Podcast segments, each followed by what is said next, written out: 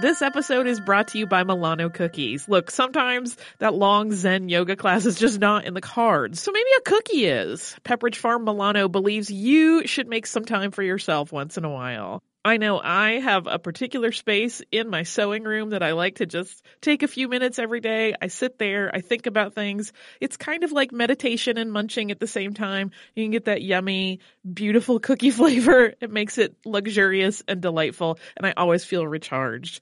Milano cookies are truly a treat worthy of your me time. They're delicate and crispy with luxuriously rich chocolate in the middle. You really want to keep these just for you. So remember to save something for yourself with Pepperidge Farm Milano. Hey, it's Laura Wasser, host of the All's Fair podcast on iHeartRadio. I'm a family law attorney, which is really a euphemism for a divorce attorney, and I've been practicing for over 20 years.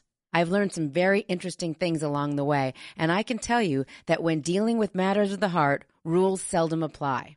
With advice and anecdotes from many of my friends, some of whom may be celebrities, as well as the best legal, financial, and mental health professionals in the country, our goal is to educate, enlighten, empower, and entertain you on the way to a better understanding of how relationships work. iHeartRadio is number one for podcasts, but don't take our word for it. Find All's Fair with Laura Wasser on the iHeartRadio app or wherever you get your podcasts. Welcome to Stuff You Missed in History Class from HowStuffWorks.com.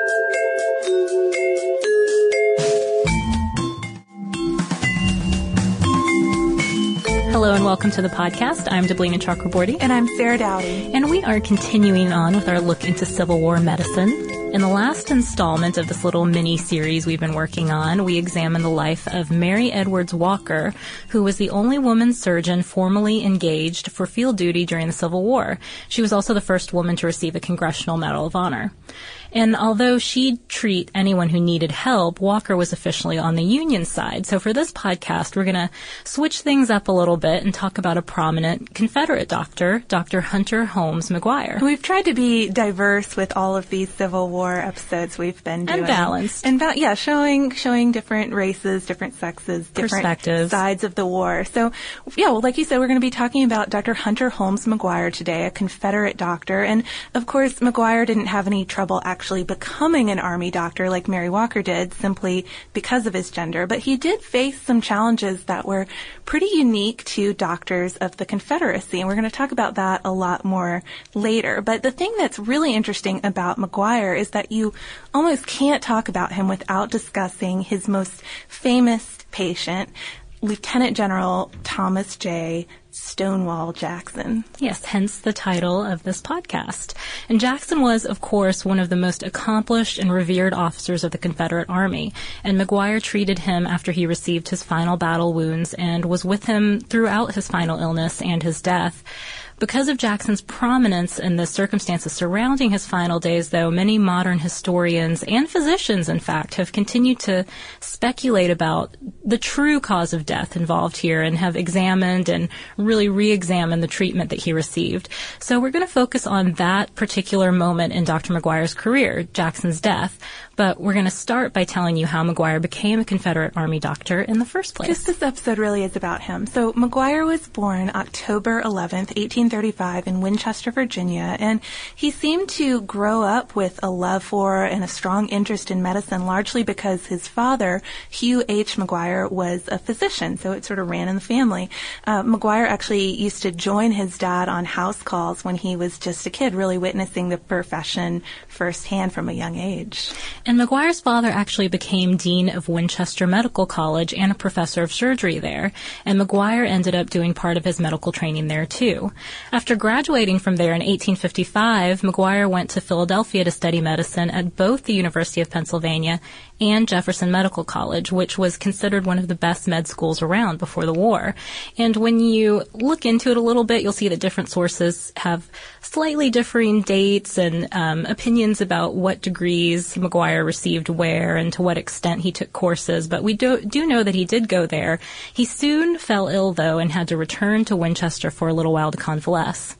He stayed around there for a couple of years and taught as professor of anatomy at Winchester Medical College, but still had that itch to further his medical education a little bit. So he went back to Philadelphia by 1858 and attended Jefferson Medical College again.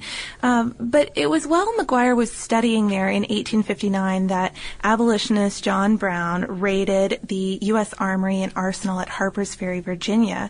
And um, I know lots of you guys suggest this topic to us, and many, uh, I guess, who have studied U.S. history are familiar with it. But Brown was trying to get weapons to start an armed slave revolt, but his plan failed when he was caught. So Brown was tried and hanged for treason, but a lot of Northern abolitionists really saw him as a martyr, kind of a hero for the movement. So the situation really highlighted the philosophical differences between the North and South, and that was reflected in what was going on among the medical students in Philadelphia. This was just to give you an idea, like a really, really big current event story for them at the time. But by that December 1859, the Northern medical students because of John Brown, because of other things going on in the country, um, and the Southern medical students were starting to get into confrontations with each other. And the Southern students, it got to the point where they didn't really feel safe at school anymore. So McGuire worked to arrange for all of the Southern medical students who wanted to get out of Philadelphia to transfer to the Medical College of Virginia in Richmond. And the school agreed to take them on, accepted all of their course credits for Jefferson, you know, just a really smooth transition for everybody. And several hundred students took that deal that McGuire arranged. And McGuire ended up getting a degree from Virginia Medical College as well in 1860, and he taught and did more coursework for a little while after that, spending some time in New Orleans, but eventually returning to Winchester when states started to secede from the Union. According to an article by John Hanks in The American Surgeon, it's not that McGuire was really pro-slavery, but he felt a very strong allegiance to his home state. So when the war broke out in 1861, he offered his services to the Confederacy and they really needed him. According to Hanks, some estimates suggest that only 27 Southern doctors had surgical experience before the war, and McGuire was one of them. And he had something else going for him, too. In addition to that, McGuire had a lot of experience moving through both Southern and Northern society. You know, he could interact with different sets of people. And at a very young age, he was only about 25 or 26 years old at this time, he had already gotten tons of education, tons of experience. He'd worked as a professor of surgery, so he just had like the best resume you could ask for for, for this position. So McGuire was commissioned as a surgeon in May of 1861, and his first assignment was near Winchester with the Army of the Shenandoah, which was under the command of Lieutenant General Thomas J. Stonewall Jackson at the time. An article by Joe D. Haines in America's Civil War has kind of a funny description of their first meeting. Apparently, the first time McGuire presented himself to Jackson in 1861, Jackson just kind of stared at him and then sent him away. McGuire eventually did get orders appointing him a surgeon in the Confederate Army, but it was several days after that. So later on, after the two got to know each other a little better, McGuire asked Jackson why his appointment hadn't happened immediately. And Jackson said, quote, you looked so young, I sent to Richmond to see if there was some mistake. I wouldn't want Stonewall Jackson to give me a cold look, I think. I don't think I would either. After that initial bump, though, Jackson came to really respect McGuire as a physician, a colleague, and some sources suggest as even a friend. I mean, if you look at both their lives, they did seem to have a few things in common, even though Jackson, who was born in 1824, was many years McGuire senior. They were both from the Virginia area, and they both got involved in the war for similar reasons, a desire to defend their homes. Something you kind of see in a lot of Virginians in the Civil War. I'd That's say. true. Another thing they'd had in common is that they were both educators, or they had been educators. Before the raid at Harper's Ferry, Jackson had been living this relatively quiet life as an instructor at the Virginia Military Academy Academy, which I never knew before. I didn't either. I mean, you just know the, the Stonewall legendary stuff, even if you think you kind of know about him. But McGuire really proved himself to Jackson early on after the first Battle of Manassas when Jackson was shot in the left middle finger. And the physician the general first went to wanted to amputate the finger. Jackson managed to sort of sneak off from that doctor and get a second opinion from McGuire who was able to successfully treat the wound and save the finger. So, you know, even if they're both from Virginia, they have these things in common. You'd think that would be a, a good bond to establish with your patient. Yeah. And it did. So Jackson was impressed and when he took the command of the Army of the Valley District, McGuire became his medical director. And the general wasn't the only one who held McGuire in really high regard. The doctor was renowned not only for his surgical ability, but for his logistical and organizational skills as well. According to Hanks, McGuire was pretty much doing what the best doctors on the Union side were doing, but he was doing it with a lot less. Although the Confederate Army had ample medical supplies when the war started, as it dragged on, the supply really diminished. Basically, they had to rely on seizing Union medical supplies in order to get what they needed to. It was one of the unique challenges of being a Confederate doctor. And I think that's so interesting too, sort of an added twist to work that you have to do. Uh, yeah, it's more than just your skill or the training you've had. It's what do you have at your disposal. Yeah, how can you how can you make it work? So one of McGuire's biggest challenges, however, wasn't just making sure they could get supplies, how you could treat people. It came in the spring of 1863 when Confederate troops confronted the Union Army at Chancellorsville, Virginia. And prior to this, the Confederate Army had been doing pretty well. They'd had some victories at Manassas and Fredericksburg in 1862, and Jackson had seemed to pretty much own the Shenandoah Valley during the first couple years of the war. But when the Union Army advanced on Chancellorsville, things didn't look very good. They outnumbered the Confederates two to one, and they had way more supplies, way more artillery. But amazingly, the Confederates managed to get the upper hand when Jackson pulled off one of his trademark flanking maneuvers. And Deblina, I bet you could explain flanking. I think I can a little bit. I'm no expert, but flanking basically meant taking troops on a longer encircling march around an enemy rather than attacking head on. Attacking directly would have been suicide in many cases because they they had fewer men. Well, and all the larger artillery on the other side too would come into account. Exactly. So Jackson had become known for preferring this flanking strategy to attacking directly. He and General Robert E. Lee had realized on May 1st of that year that the Union Army had left its western flank open. So they saw their window of opportunity and they decided to attack from there. And by the evening of May 2nd, Jackson and his men were doing just that.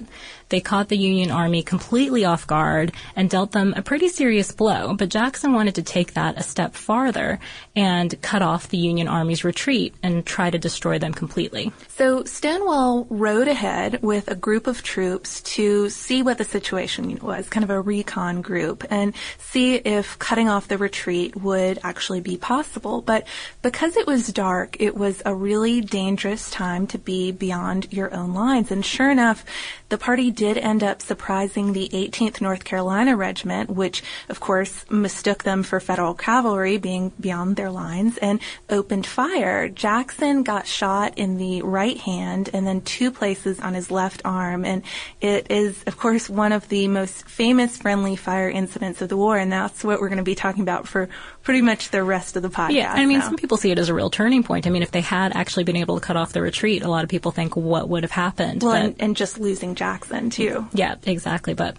Jackson managed to stay on his horse, Little Sorrel, until his aides helped him down, and the general was then carried on a litter to a receiving area west of the front lines. But the litter was dropped twice on the way there. Once because a bearer got shot, and again because a bearer tripped and fell. And both times Jackson hit the ground pretty hard from a considerable height so just adding to his injury.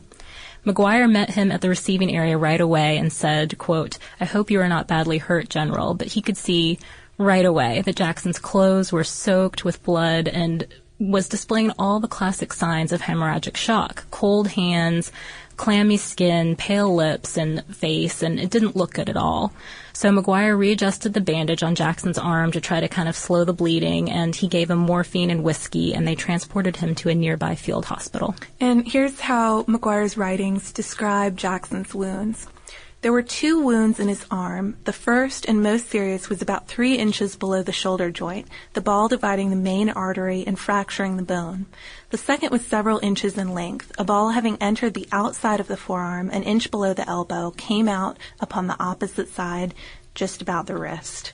So after examining him there, McGuire realized he was going to have to amputate that left arm, and he asked Jackson whether that was okay. Jackson replied, "Yes, certainly, Dr. McGuire. Do for me whatever you think best." And when McGuire gave him the chloroform before operating, Jackson even said, "What an infinite blessing!" before he became unconscious. And again, in those writings, McGuire later wrote that throughout the whole of the operation and until all the dressings were applied, Jackson continued insensible.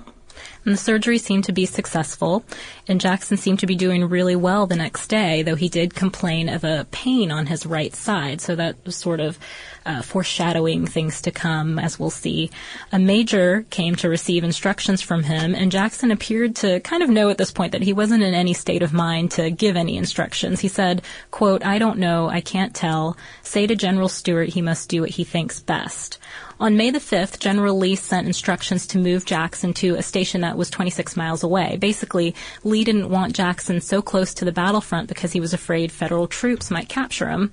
According to Haines' article, Jackson said, quote, I'm not afraid of them. I've always been kind to their wounded, so I'm sure they'll be kind to me. But Jackson McGuire did end up making that bumpy, long ride together in an ambulance, and Jackson was taken to a place called Chandler House. And he seemed to be doing well initially after he was relocated. He slept well the night he arrived. He was eating well. He was even cheerful at times. So McGuire was optimistic, enough so that he actually allowed himself some sleep after being awake for about three days straight.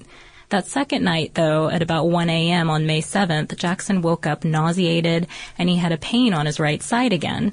By the time McGuire woke up, he saw Jackson's condition had gotten much, much worse. So McGuire diagnosed the condition as pneumonia that had resulted from a contusion in his lung that had been caused by the general's fall, you know, when he was being carried back from behind enemy lines. But from that point on, the general's condition just continued to get worse and worse. He was exhausted. His breathing was labored. He was in a lot of pain. And McGuire called in several other doctors to consult. You know, he wasn't hogging his patient here, but no matter what they did, Jackson just got weaker.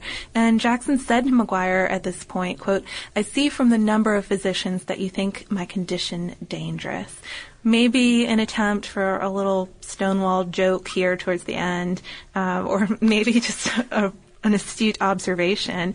But by Friday, Jackson's wife, Anna, and his one month old daughter came to visit. And there are several eyewitness accounts of how Stonewall spent time with his little daughter, trying to hold her hand in his injured one. And by Sunday, May 10th, his wife was weeping and telling Jackson that the doctors had said there was no hope.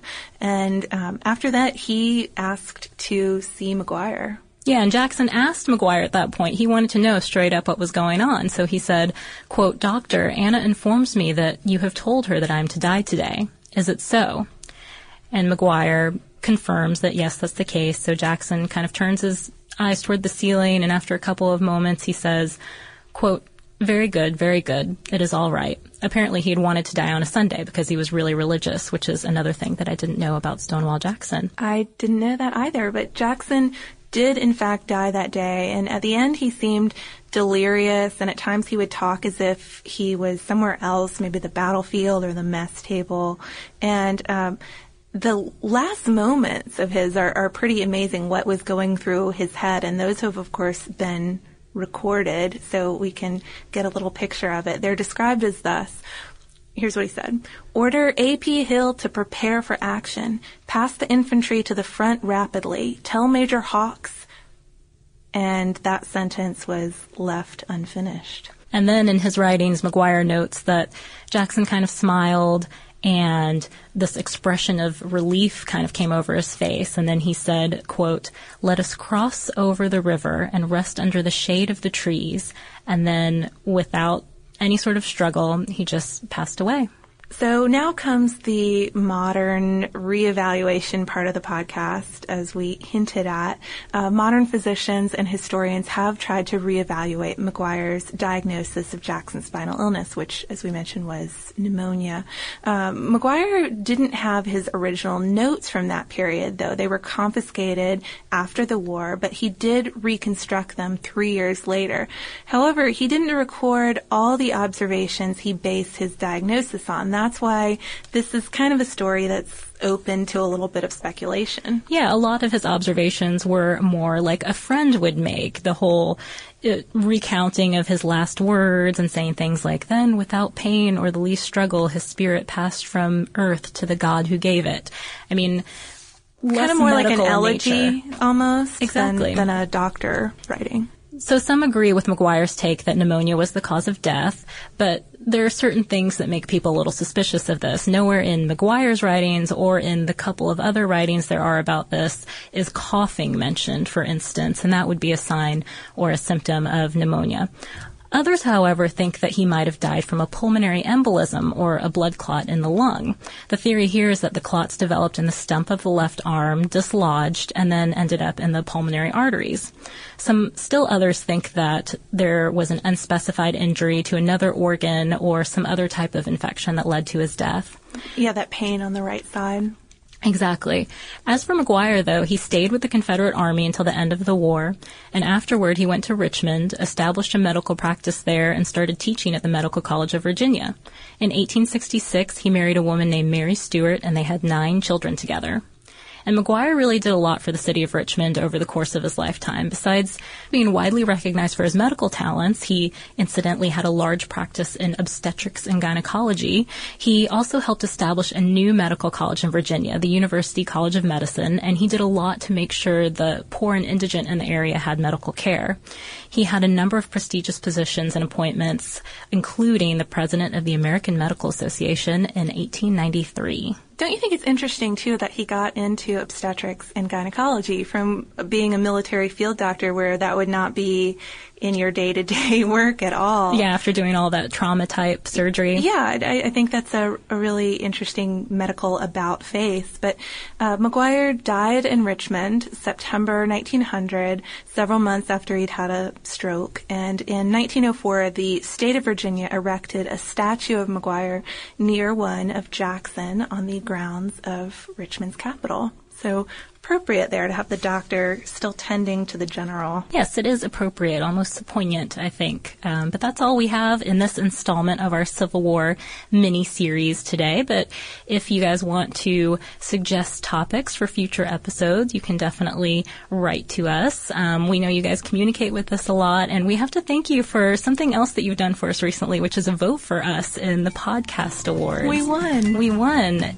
first place in the education category, and we were up up against some really impressive competition. So yeah, I mean, I hate to say I'm surprised, but I was a little bit surprised. So yeah, we are super thrilled first that you guys nominated us, um, and then that you went out and voted for us. We are really excited. Deblina sent me a text message when she found out we had won. Yeah we need to celebrate, I think, sometime. We definitely will. Maybe we'll take pictures and, and post them yeah. of our celebration, or maybe not, depending how it turns out. But please keep sending us awesome ideas so we have wonderful things to podcast on. We're at History Podcast at HowStuffWorks.com, or you can look us up on Facebook, or we're on Twitter at Missed in History. And if you want to learn a little bit more about the Civil War, or rather test your knowledge about the Civil War, you're probably becoming quite informed by now, at least on certain subjects. We do you have a Civil War quiz on our website. You can search for Civil War at www.howstuffworks.com. Be sure to check out our new video podcast, Stuff from the Future. Join How Stuff Works staff as we explore the most promising and perplexing possibilities of tomorrow. The How Stuff Works iPhone app has arrived. Download it today on iTunes.